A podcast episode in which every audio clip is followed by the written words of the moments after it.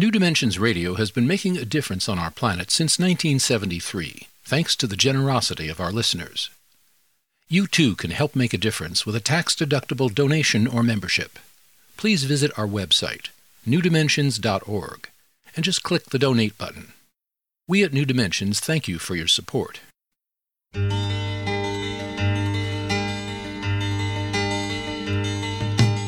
It is only through a change in human consciousness that the world will be transformed.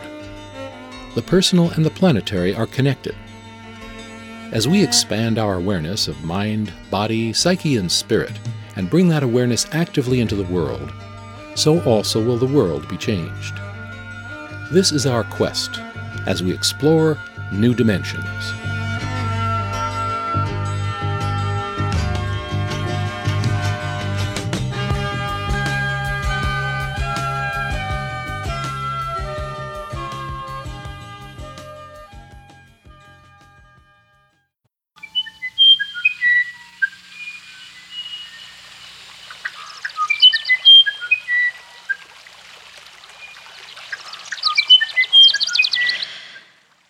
I pray to the birds because I believe they will carry the messages of my heart upward. I pray to them because I believe in their existence, the way their songs begin and end each day, the invocations and the benedictions of earth. I pray to the birds because they remind me of what I love rather than what I fear. And at the end of my prayers, they teach me how to listen. These are the words of our guest today, Terry Tempest Williams. She's the naturalist in residence at the Utah Museum of Natural History. She is author of Refuge An Unnatural History of Family and Place. Her life has been informed by a clan of strong women who have been haunted by cancer, contracted from living downwind of the Nevada Atomic Test Site. She lives in the high plateau of the Great Salt Lake Basin and has kept an extraordinary journal of her ever changing landscape, both inner and outer. Join us today as we speak of connecting with the land and facing life's challenges with courage and an open heart. My name is Justine Toms. I'll be your host. Join us for the next hour as we explore one woman's courageous journey. Welcome to New Dimensions.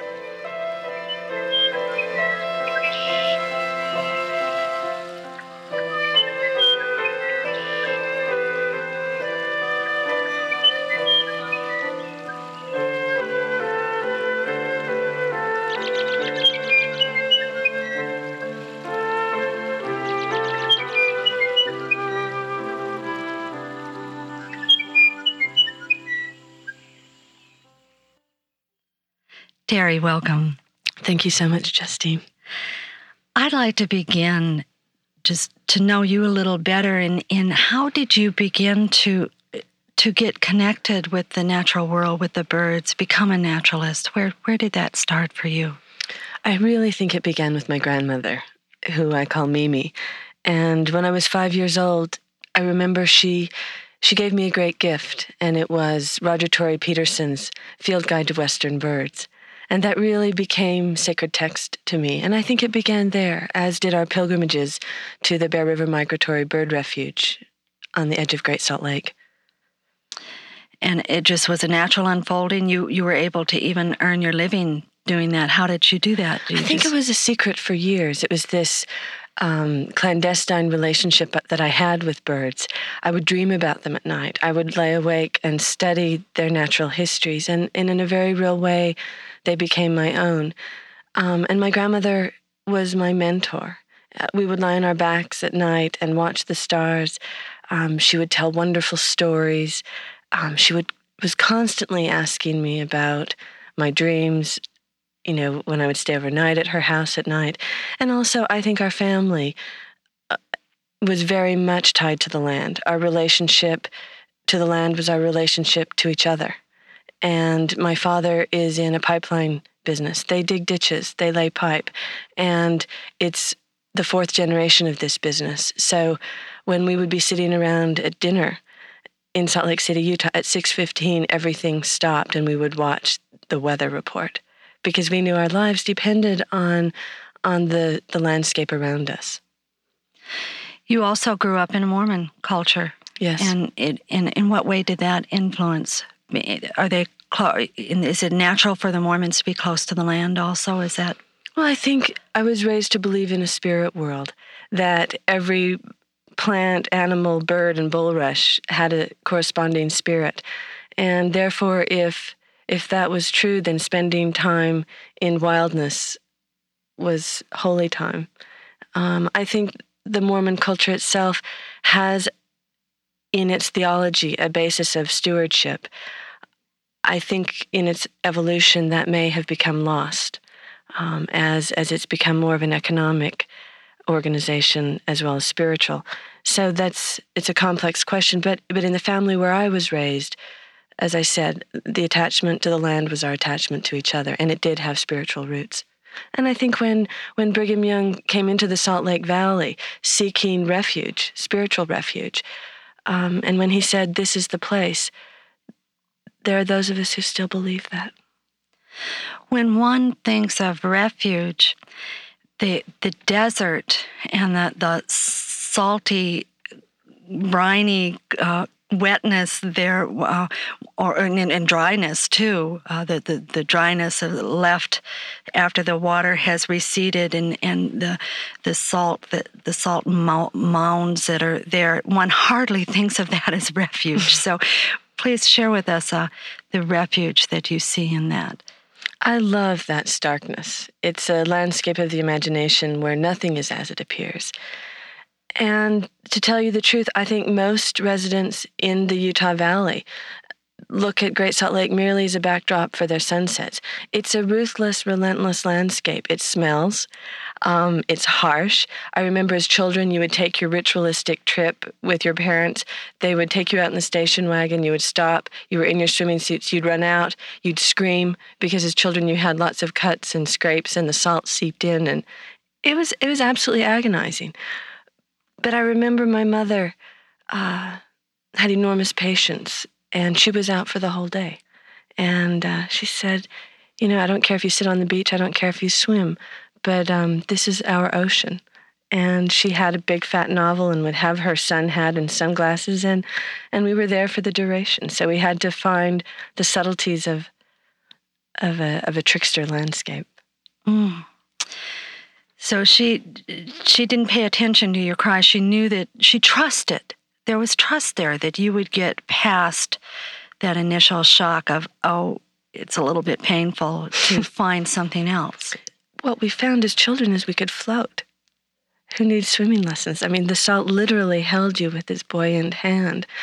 And it's it's eye squinting country. And then to a child, you would see these wonderfully bizarre brine shrimp, these little orange feathered creatures that were swimming all around you. It's it's an absolute it's it's a phenomenal landscape, and I really view Great Salt Lake as trickster. Um, she will all always survive. She can never be tamed, no matter how hard they try to dike, dam, or pump her into the West Desert. There's a resiliency there, and as an adult, as a woman, I go to the edge of Great Salt Lake and she says, Stand by your own, your own impressions. I am not what you see. And I believe we are taught not to trust our own experiences, and Great Salt Lake teaches us that is all we have. In, in the book, Refuge, you you started the book really in, in the beginning where the Salt Lake was rising higher than it's ever been, I believe, in, that's right. In I believe it was September 18th, 1982. That month, eh, there was a series of, of rain storms that were unbelievable. I mean, literally, it was sheets of rain. And in one month, I believe it rose, we had seven inches of rain in one month. This is in the desert. I think the total rainfall from 1975 to 1982 was 15 inches. So it was the wettest September ever on record it was a very heavy winter, more snowfall, cold temperatures in the spring, which meant for little evaporation. And from September 18th through June 1st of 1983, the lake rose five feet, which was the largest rise that had ever been recorded in human history. So, vernacular on the streets of Salt Lake City was 4204 and rising. And my interest lay at uh, 4206, which was the Bear River Migratory Bird Refuge. When it rises like five feet, it actually, because it's so shallow, it actually covers miles, enormous uh, pieces of land. That's right. And during when the lake peaked at the historic high of 4211.85, it actually was the size of Delaware and Rhode Island. It's a huge, enormous body of water, and it really is the liquid lie of the West. And all of this was happening at a time too when internally or or within your own family you were going through great trials. It was fascinating, Justine. I mean, just the truth of our lives that it is not fiction. During that spring of 1983, my mother was diagnosed with ovarian cancer. And I remember we had had kept vigil at, at the hospital. And finally, when we saw that things were, were going to be fine for a while, I remember absolutely desperate to go out to the bird refuge to just heal my soul. And as I was driving out toward the lake, this great shimmering body of water on the horizon, I realized things would never be as they once were. And as I was traveling out into this remembered landscape, this landscape that I knew in my bones, I suddenly realized it was flooded, and that the landscape of my childhood, Bear River, and the landscape of my family, two things that I had always regarded as bedrock, were now subject to change. And suddenly my world became quicksand. So when you got out to, to Bear River, you felt that that might be true and you actually saw it was true? What? Oh, yeah. I mean, the, the cattails, all of the canals, you know, the bird nests. I mean, in the spring, traditionally at the bird refuge, it is just this fecund landscape of bird song and nests and courtship ritual. It was as though it was ocean. And you saw flooded nests, you saw stranded birds.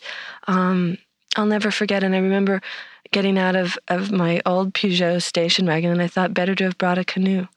But I knew my ground, and I remember walking out knee deep in water and kneeling with cupped hands and just kind of taking whatever marsh was left and watching it slip through my fingers. And I was not prepared for the loneliness which followed. Hmm. I guess that uh, for all of us, the, it seems like the earth itself is the one thing we can count on.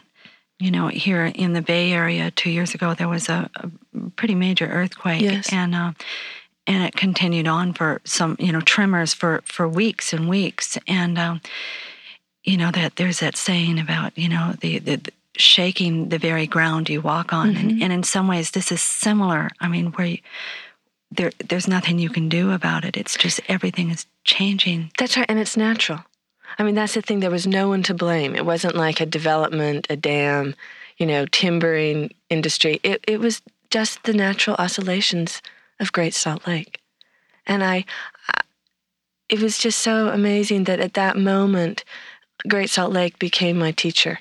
And an intimacy with the natural world initiates an intimacy with death. And Great Salt Lake literally became a mirror for what was to be with my family. I'm speaking with Terry Tempest Williams, author of Refuge An Unusual History of Family and Place. We'll be right back.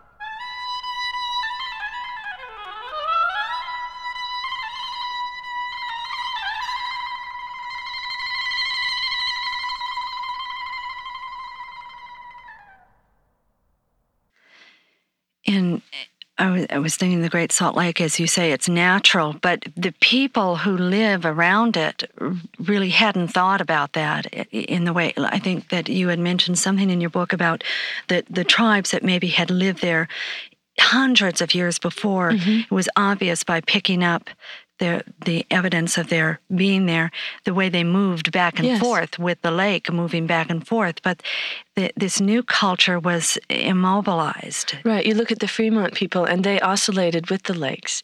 Um, that's very difficult to do now in a culture where I 80, the Salt Lake International Airport, different sewage treatment plants are, are all backed on that shoreline. And I think the community in Salt Lake City, the government in particular, state government, they were outraged. How dare this lake rise? And I remember talking to one developer who had built an amusement park there, and he, I remember he was in this restaurant and it was a smoke filled room. He was in a trench coat, dark glasses, and I sat down beside him and he said, They told me it wouldn't rise.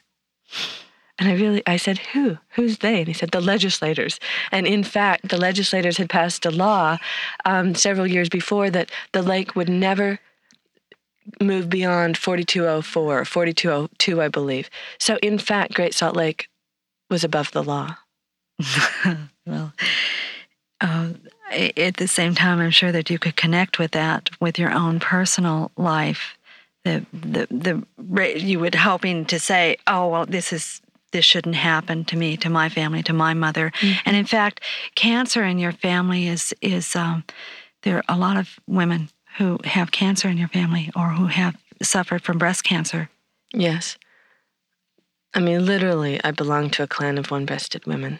And nine women in my family have all had breast cancer, had mastectomies, and seven are dead. And um, I think one of the horrors of this story was in the end, as we had traveled through this landscape of grief, I realized the story that we were living was something that I was more horrific than I could have ever imagined. And that literally was the realization that, well, I, I remember having dinner with my father.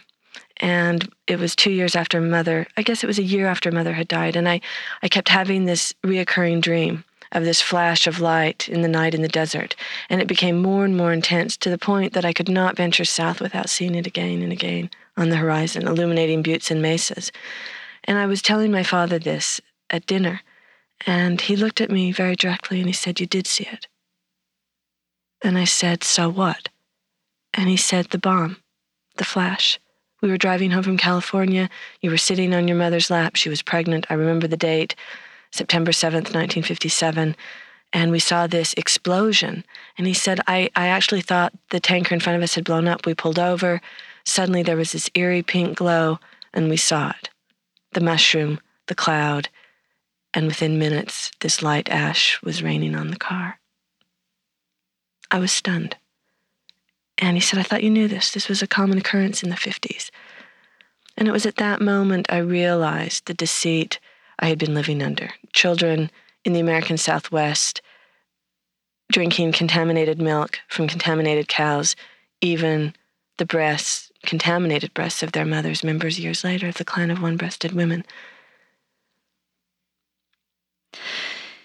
In that was like you knew something in in yourself, but you, you it hadn't been confirmed till just actually recently in the last ten years or so. Is that right?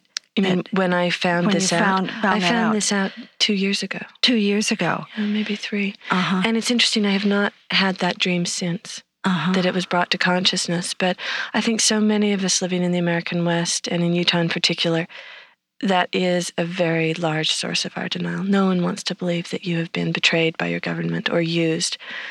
Um, that in fact we have been perceived as, quote, a low use segment of the population unquote. And when the Department of Energy, you know, defined those of us north of the Nevada test site at, that it, the land was virtually uninhabited desert terrain, my family and the birds of Bear River were some mm-hmm. of the virtual inhabitants. How has it changed your life since you found that out? How has it changed my life?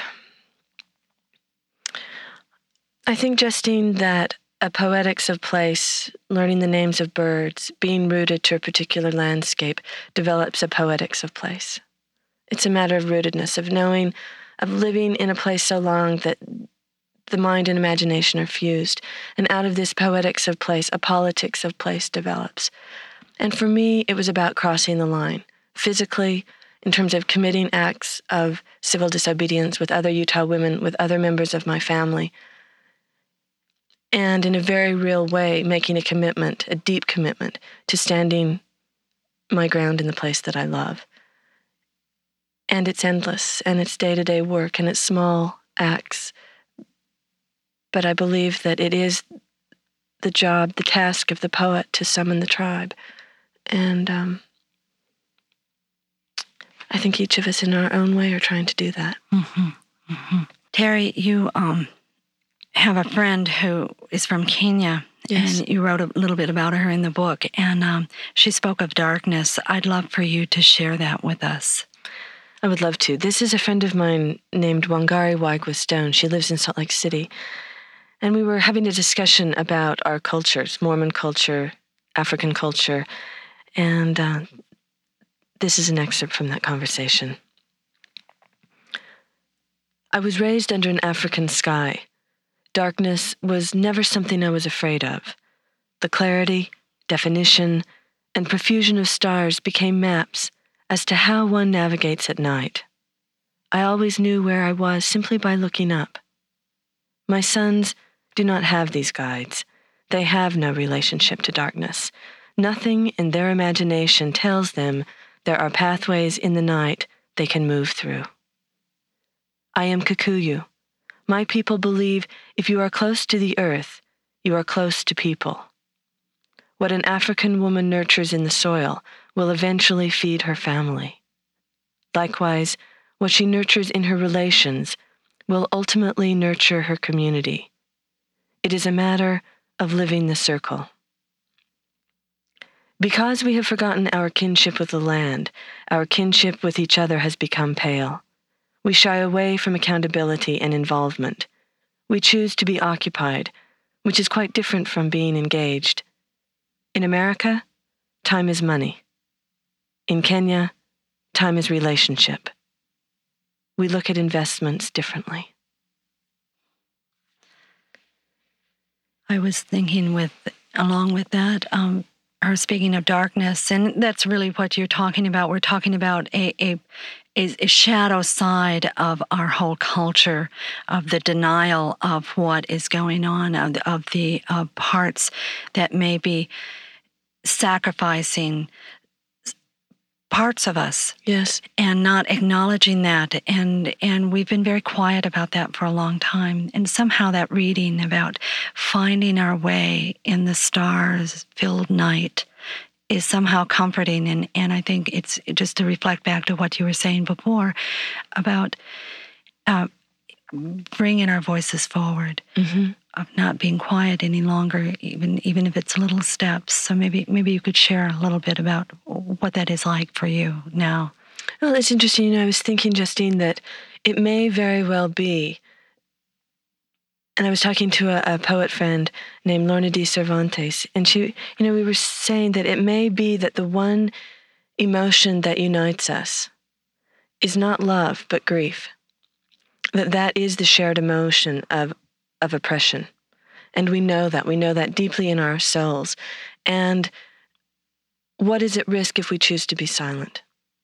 What is at risk if we choose to be silent? And whether it's um, being downwind of a nuclear test site, whether it's the issue of, of homelessness. I mean, it, they're so vast in this country, but I, I just, we, I just, we no longer can be complacent to the dark side. And um, I think it's where the source of our power lies. I thought a lot about denial. There's, there's a, a moment in refuge in our family where I absolutely refused to believe that mother would die. And in denying her cancer, even her death, I was denying her life. And she was absolutely furious. And the doctors so wanted her to be well. We so wanted her to be well. But I think what we really wanted was our own cure. I mean, an individual doesn't get cancer, a family does. And when they came in, they said this was for the second look to see if the ovarian cancer was still there. The doctors came in and said, it looks great. Um, everything looks wonderful. Mother came in, we gave her thumbs up sign. She looked at us and she said, Is that true? And we said, Oh, yes, Mother, it's going to be wonderful. You're going to be perfect. You're going to be well. Life goes on. And she said, I, I so want to believe you, but I've worked so hard to understand the only thing that matters is is the moment. Well, it, three days later, they did find the biopsies were were malignant, and I remember she was so furious, and she just said, "I could have handled this. Why couldn't you?" And I realized that denial and hope it shows us where our attachments are, and I think what my mother taught us again and again was the only thing we can count on is the moment at hand. And I think politically, if we are working with the present, that is also where our power lies. It, it, it is in literally the here and now. And in in the way that you work, you're really connected with the land. You have something that really you're sure of that holds you up because somehow in, in reading your book and, and reading about the animals coming and mostly the birds coming and going, somehow uh, just the times that you would spend in the desert that, that would hold you up in some way to reaffirm that it's okay to go against what we might call conventional wisdom of being obedient and not saying anything. Is that true? Is it? Did you, did you feel? How, where did you find your courage? I don't know if we know our courage. I think all we know is our response. I remember walking along the Great Salt Lake after a storm and seeing a white mound in front of me, and it was a it was a dead swan, a whistling swan.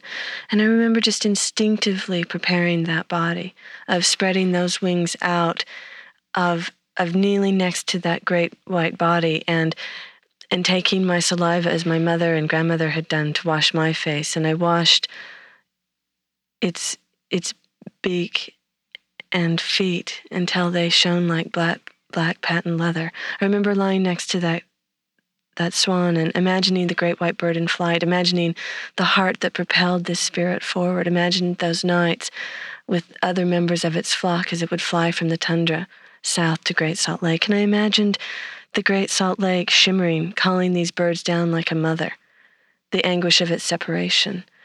Um, how it must have been slapped silly by a storm. And I remember lying next to that bird, and I have no idea how much time passed at all. And when I got up to leave, I left this great white bird like a crucifix on the sand.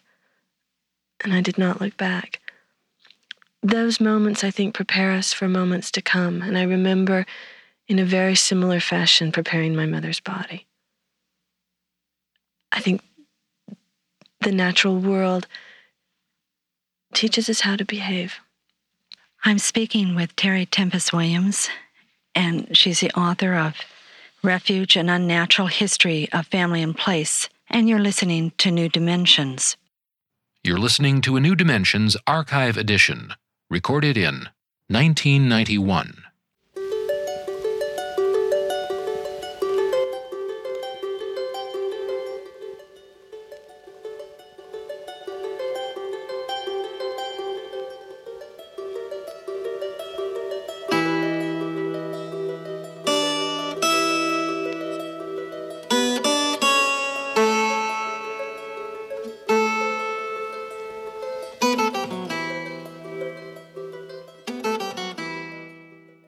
I'm speaking with Terry Tempest Williams, author of Refuge An Unusual History of Family and Place.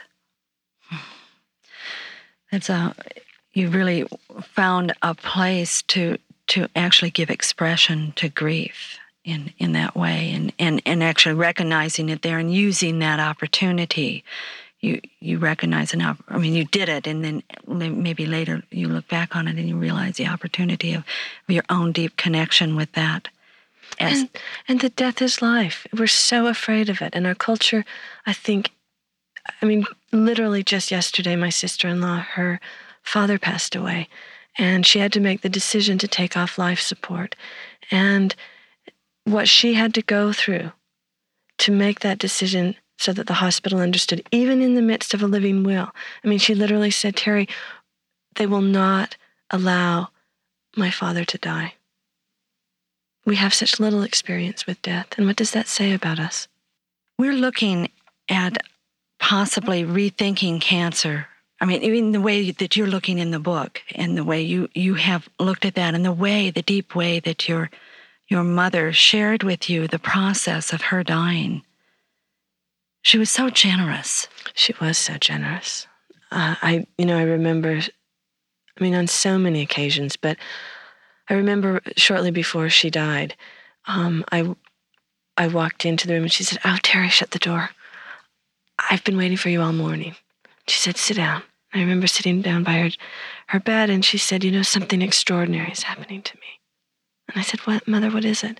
She said, The only way I can describe it to you is I'm moving into a realm where language is no longer necessary. It's a realm of pure color, pure emotion. Always remember I had it right here. I'm so happy. And I remember shaking my head saying, I don't understand. And she said, The only way I can describe it to you is it is literally pure feeling. And I said, You know, mother, maybe that's what this business of eternal life is. And she said, No, no, you're missing it. It's right here, right now. I remember in my own mother's dying, as things became more and more subtle as she came very close to death, she, um, I was realizing that words were very gross. They became like big, big things in the room. And, and as I talked to her, I, I found myself just being more and more quiet. And pretty soon I was just thinking. And she was laying there and she would whisper, Oh, I know, I know. Mm. And I realized that the, the veil of, of mm-hmm. bodies or something, that there's something else there mm-hmm. that, that is so connecting us all mm-hmm. in some very deep way. And it's very mysterious. Somehow it. You know, this business of birds, it's not a business at all, but this birds, I mean, they really do inform our lives. I was telling you about my grandmother, how she gave me a bird book when I was five. And when I was 13, I had this dream, and I I had a I had a friend who lived across the street from me. I had no sisters, so I always watched Martha to see where she was because I figured that's where I would be. Well, this dream, I dreamt I walked across the street to her house, and I was sitting on the hearth of their living room. There was a fire burning inside, and I was looking north, and all of a sudden I saw this huge, great horned owl bank in front of the glass window, hover, and I walked over to the glass door, opened it, and the owl flew in and sat on my shoulder. That weekend, I stayed overnight at my grandmother's house, and she said, Terry, tell me what you've been dreaming lately. And I told her about this dream, and she smiled and she said, Ah, the owl. And we sat down on her dining room table. She pulled out all of these books and she said, Owl, woman, do you know that Owl lives in the folds of Athena's skirt? Do you know that Owl is associated with the moon? 28 day cycles. We as women literally hold the moon in our bodies. And and we looked at the great horned owl and marveled at, you know, its ability to see in the darkness, so on and so forth. And then she took my hand and she looked at me with those twinkling eyes and she said, I believe you are soon to become a woman. And four days later, I began menstruating. Well, two years ago, the week before my grandmother was to die, I was I was over at her house and my grandfather was there and we were just talking and she said, "You know, Terry, I have the strangest feeling, but but one morning I just feel I'm going to see an owl." And I said, "Mimi, have you ever seen an owl here at your home?" And she said, "No." And I said, "Have you ever heard an owl here?" And she said, "No, but I just have the strongest sense that one morning I'm going to wake up and there will be an owl. The week progressed. She was getting weaker and weaker. It too was cancer. And I was lying in bed with her and I was rubbing her back, and I love her so. I said, Mimi, if there really is a life beyond, will you just send me a sign? And she just laughed and she said, Terry, I asked my father the same thing and he never came back. And um, two days later, it was clearly, it was very clear that she was going. And the last thing she said to me was dance, dance, dance. And literally, her last breath was transformed into birdsong. My grandfather was there with her, my father, my uncle. And I left her body, walked outside along the porch, and it's that, that crepuscular hour where the sky is that cobalt blue and silhouettes are, are black, but you can still see. And I, I heard I heard this bird song. It, they were it was this cooing, and I thought, you know, perhaps mourning doves. And I just walked past her bedroom, their bedroom, into the backyard, and I looked up, and above the lilac bush, on top of the telephone pole, were two owls. And I looked, and they were they were dancing around each other. One turned, our eyes met. She flew. The other turned, stayed. We met, and she flew. How very special to have that spe- special time to be with both your mother and your grandmother. And uh, in this very it's very trying. It's I, I think you mentioned that your cousin was saying gee, what worries me or what what upsets me is that the men have given so little and the women so much. In this case, it seems like the cancer being downwind of the atomic test site has affected the women more than the men. Uh, maybe time will tell that that will be different. I don't. Mm-hmm. I don't mm-hmm. know as time goes on, but uh, right now it's it's the women, and mostly in the form of uh, breast cancer and, and ovarian cancer. And um, you mentioned something in about I had never never thought of. You thought you talked about cancer not being a foreign body, but cancer is something that is um, really our own creation yes. in in some way. Um, somehow it, it made me um, look at it differently, rather than we do, we do war on cancer and this invading sort of thing. Um, maybe you can talk about that. I remember being at my office at the Museum of Natural History, and I had a crab claw on this in this kind of dish of shells, and I was repulsed by it. I mean, the last thing I wanted to even think about was cancer. I was also terrified. I am terrified of it, and I was thinking, I I have to rethink cancer. That and and what struck me is that perhaps the cancer process is not so unlike the creative process Ideas emerge slowly, quietly, invisibly at first. They're most often abnormal thoughts, thoughts that disrupt the quotidian, the accustomed. They divide and multiply, become invasive. With time, they congeal, consolidate, and make themselves conscious. An idea surfaces and demands total attention. I take it from my body and give it away. And whatever we choose, though we view the tumor as foreign, something outside ourselves, it is in fact our creation. And I think it's the creation we fear. So, whether it's the creative process, whether it's cancer, I don't know, but I think we do need to relook at it in a fresh way, not as foreign, not as war, not as battling cancer, not as invasion of cancer, but rather, what is this that that that we will look at in a creative way of how however we, we choose to work with it. I'm I'm thinking now like with women in our culture, we've been supported in the past to to shy away from discord mm-hmm. and to to just keep our peace and and um, this you have some remarks about this in your book about that in the creative process when we when we fear discord that um, it really undermines creativity and um, again you know i think the only thing we,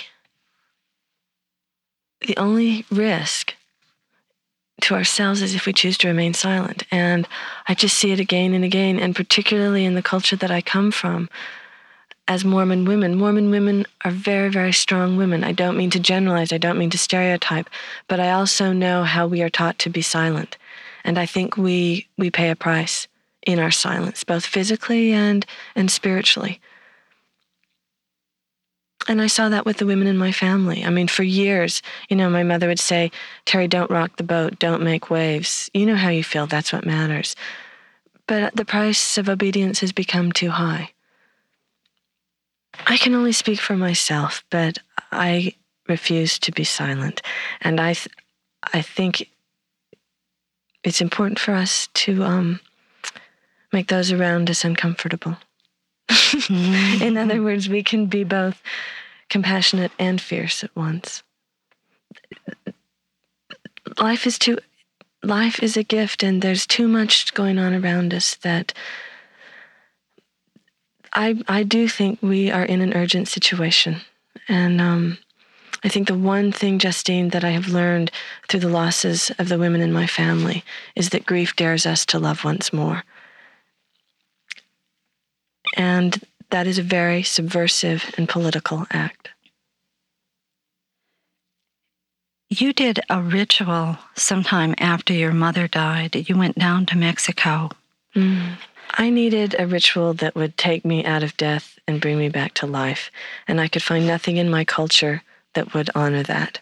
I went down to Tepoztlan, a, a small village in central Mexico, during El Dia de los Muertos, and um, it was extraordinary. I went with some friends, and I vanished and um, found my own place. I remember traveling in the marketplace. It's so, I mean, if you've ever been there, I mean, the colors, the flowers, the marigolds, the calla lilies, gardenias. I mean, it is so, it is such a sensory delight. And and the calaveras, the sugared skulls, you know, along in the marketplace, and everyone is is buying these ritualistic offerings to celebrate their dead. I saw a man moving through the the marketplace, and you know how you have a feeling this man knows something, and I followed him. Um, he bought a mask. I bought a mask owl mask. And I followed him continually. He finally turned around abruptly and he looked at me, and I pretended that I was buying incense. And finally, I asked him, ¿Habla usted inglés? And he said yes. It turns out he was a North American. He'd been there since 1967 and had never come home. And I asked him, um, what should I know or where might I go to understand what this occasion is? And he said, Do you want to speak to your dead? And I was stunned. And I, I don't even remember if I answered him. But he said, There is a small church up on the hill, a turquoise door. If you're there at five o'clock, the dead will speak. And he disappeared. I'm speaking with Terry Tempest Williams. You're listening to New Dimensions.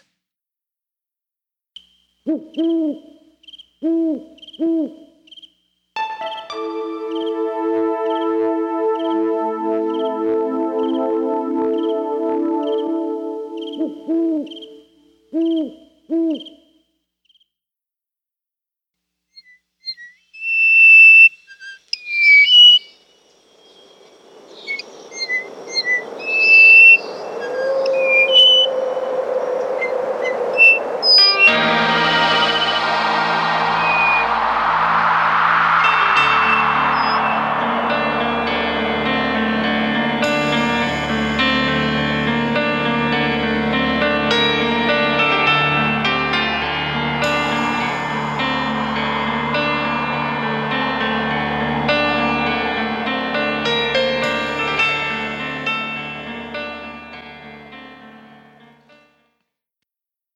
I'm speaking with Terry Tempest Williams. I actually did find that church that turned out to be a small adobe with villagers.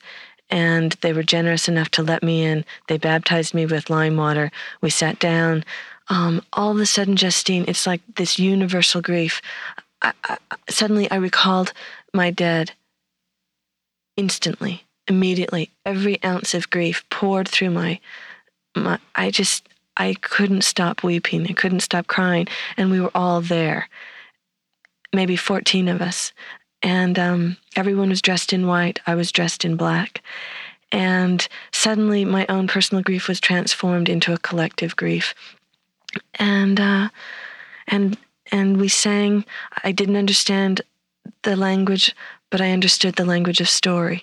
And our stories are not so different. And I went it was over, we went into the night and literally put on our costumes, danced on the cobblestone streets, took huge three foot candles, marched down the procession to the cemetery. The gates were open, um, families, food, picnics, flowers. It was the most wonderful celebration. And I met this exquisite woman named Esperanza. And she asked me in Spanish, you know, why are you here? And I said, mi madre. And she said, buried here, aquí? And I said, no, no, Estados Unidos, but this is a good place for me to remember her. And she took my hand and she said, vente, come. And she took me to this one far corner of the cemetery, stretched out her hand and said, mi familia, mi madre y padre, mis niños, you know, and here were six graves. And then she began to tell her story. And she took her hand, waved it wildly above her, and said, Ah, you know, the clouds above us, they are so beautiful, like roses above us. The dead are among us. And then she handed me an armful of marigolds, and together we sprinkled these marigold petals, paths so the dead could follow. It was about sharing our grief collectively. And I think the depth of our grief is so vast, not just for members in our family, but for the life we see disappearing on the planet.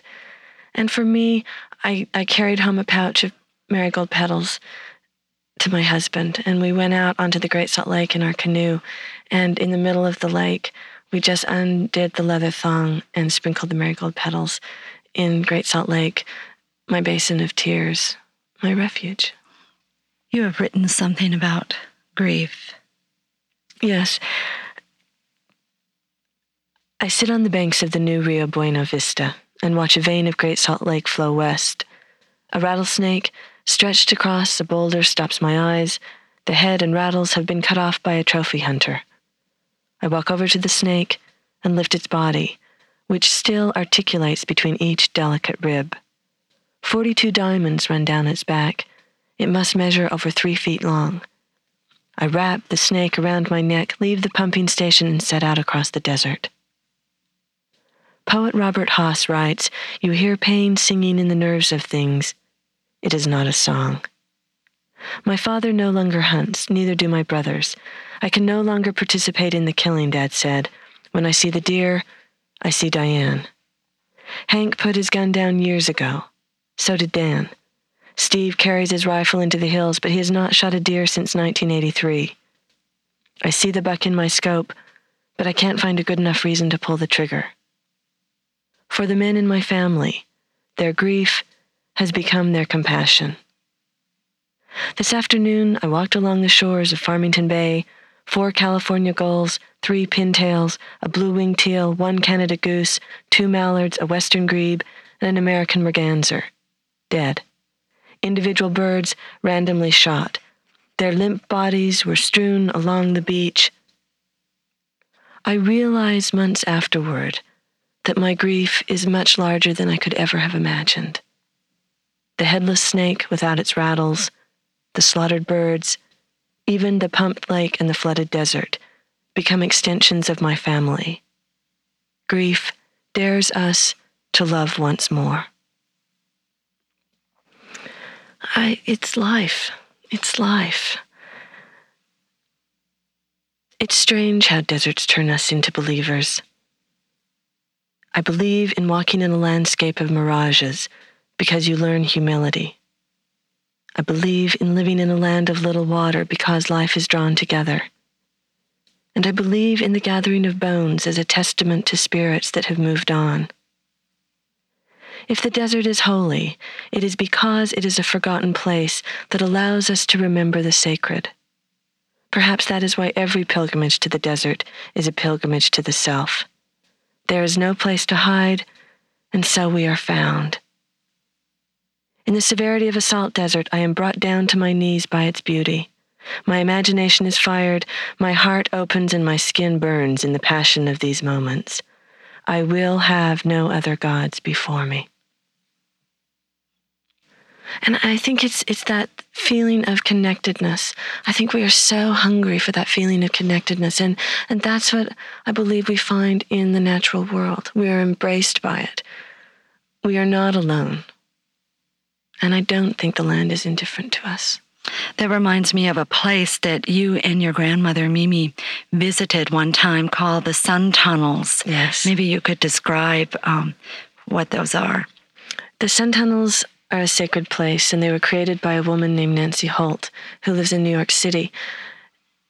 they're phenomenal. They look like bird bones out in the desert. And I believe it was her intention to to create sacred space um, where the landscape could be drawn into a scale that we could begin to understand. And she believed that in the West Desert in Utah, on the border of Nevada, you literally could see the curvature of the earth. And Mimi and I went out there. It was the last thing we did together before she'd passed away. And my last memory is that there are these four huge conduit pipes that have been um, arranged in perfect astronomical arrangement um, and mathematical alignment, so that during the solstice, it's it's it's almost like a North American Stonehenge. And Mimi was standing in the center of these four sun tunnels, looking in the four directions. And it was that I remember she didn't speak, but on the way home, she said, You know, how is it that we can feel both insignificant and whole at once? That paradox. Mm. How very special to be able to share that with your grandmother. Mm. She, she was very special woman, and also just the intimacy in your family. You, you the women in your family were were very uh, open with each other, really able to to share uh, it's a real encouragement for all of us, I think, to to dare to be open and dare to tell the truth to each other, to connect. I don't know what choice we have. I don't know what choice we have. And I think the one thing, Justine, that I could not have anticipated is that the relationship continues. I feel that too. Do you with your mother? I do. I, I felt um, right after her death I felt closer to her than than ever ever before. Somehow I felt like all the barriers between us, whatever they might have been, mm-hmm. were had just disappeared, and that what she she could see in me and I could see in her was was pure. You know, mm-hmm. it was mm-hmm. without all the cultural stuff and baggage. It was without baggage anymore, and I have felt that very much. Mm. Uh, more and more as years go on. It's been maybe 11 or 12 years now. Hmm. And I keep thinking back to what Mother said. You know, it, it's beyond a realm of language, but it is pure color, pure emotion. Those sensations that come over us, wash over us. When, where, where is the marsh now? At Bear River, we should you should come visit. It's so wonderful. It's certainly not what it once was, but it's vibrant and it's coming back and I'm not sure in our lifetime it will ever be the refuge that I remember as a child or even of 7 years ago. But it's such a testimony to the reemergence, the healing, the resurgence, the restoration the grace of the earth. And um, the birds are coming back, blessed wings. There, I mean, even as we speak, the refuge is filled with with tundra swans resting, and you can hear them long before you see them. It's a magnificent place of resting waters.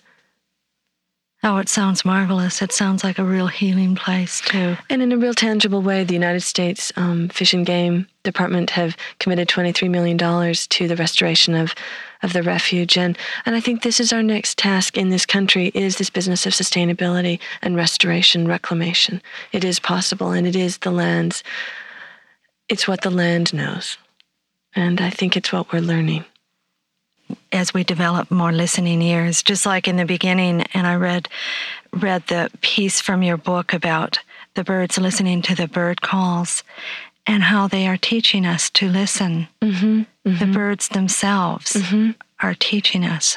And I think it's about time, not about time that we listen to the birds, but about saying to ourselves, This is sacred time. I choose today to go to the marsh, to go to my place of refuge, wherever that might be, and listen, partake.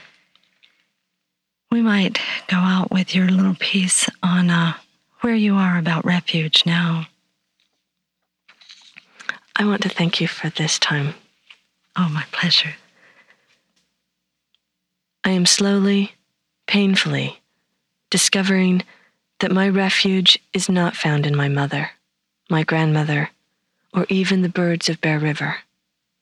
My refuge exists in my capacity to love. If I can learn to love death, then I can begin to find refuge in change. Thank you, Terry. Thank you, Justine.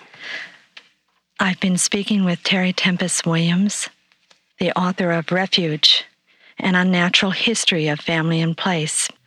And if you want to know more about our work, you can go to our website, coyoteclan.com, or you can get there through the New Dimensions website, newdimensions.org. I'm Justine Willis Toms. You've been listening to New Dimensions. You're listening to a New Dimensions archive edition, recorded in 1991. This is program number 2294. New Dimensions Radio has been making a difference on our planet since 1973, thanks to the generosity of our listeners. You too can help make a difference with a tax deductible donation or membership. Please visit our website, newdimensions.org, and just click the donate button. You can also subscribe to our free weekly podcasts and find over a thousand hours of audio dialogues in our searchable archive. New Dimensions is produced by New Dimensions Radio in Santa Rosa, California, USA. Our executive producer is Justine Willis Toms. Our post production editor is Lou Judson. For over four decades, New Dimensions has been producing weekly conversations at the leading edge. We sincerely thank all of you who have supported us by being members of Friends of New Dimensions, as well as members of our affiliate stations. My name is Dan Drayson.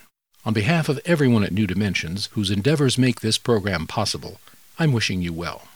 New Dimensions Radio is an independent producer supported by listener contributions. To find out more about the program you've just heard, to subscribe to our free weekly newsletter and our New Dimensions and New Dimensions Cafe podcasts, and to access thousands of other programs in the New Dimensions archive, please visit our website, newdimensions.org. That's newdimensions.org. Or call us at 707 468 5215. That's 707 468 5215. Please join us next time as we explore new dimensions.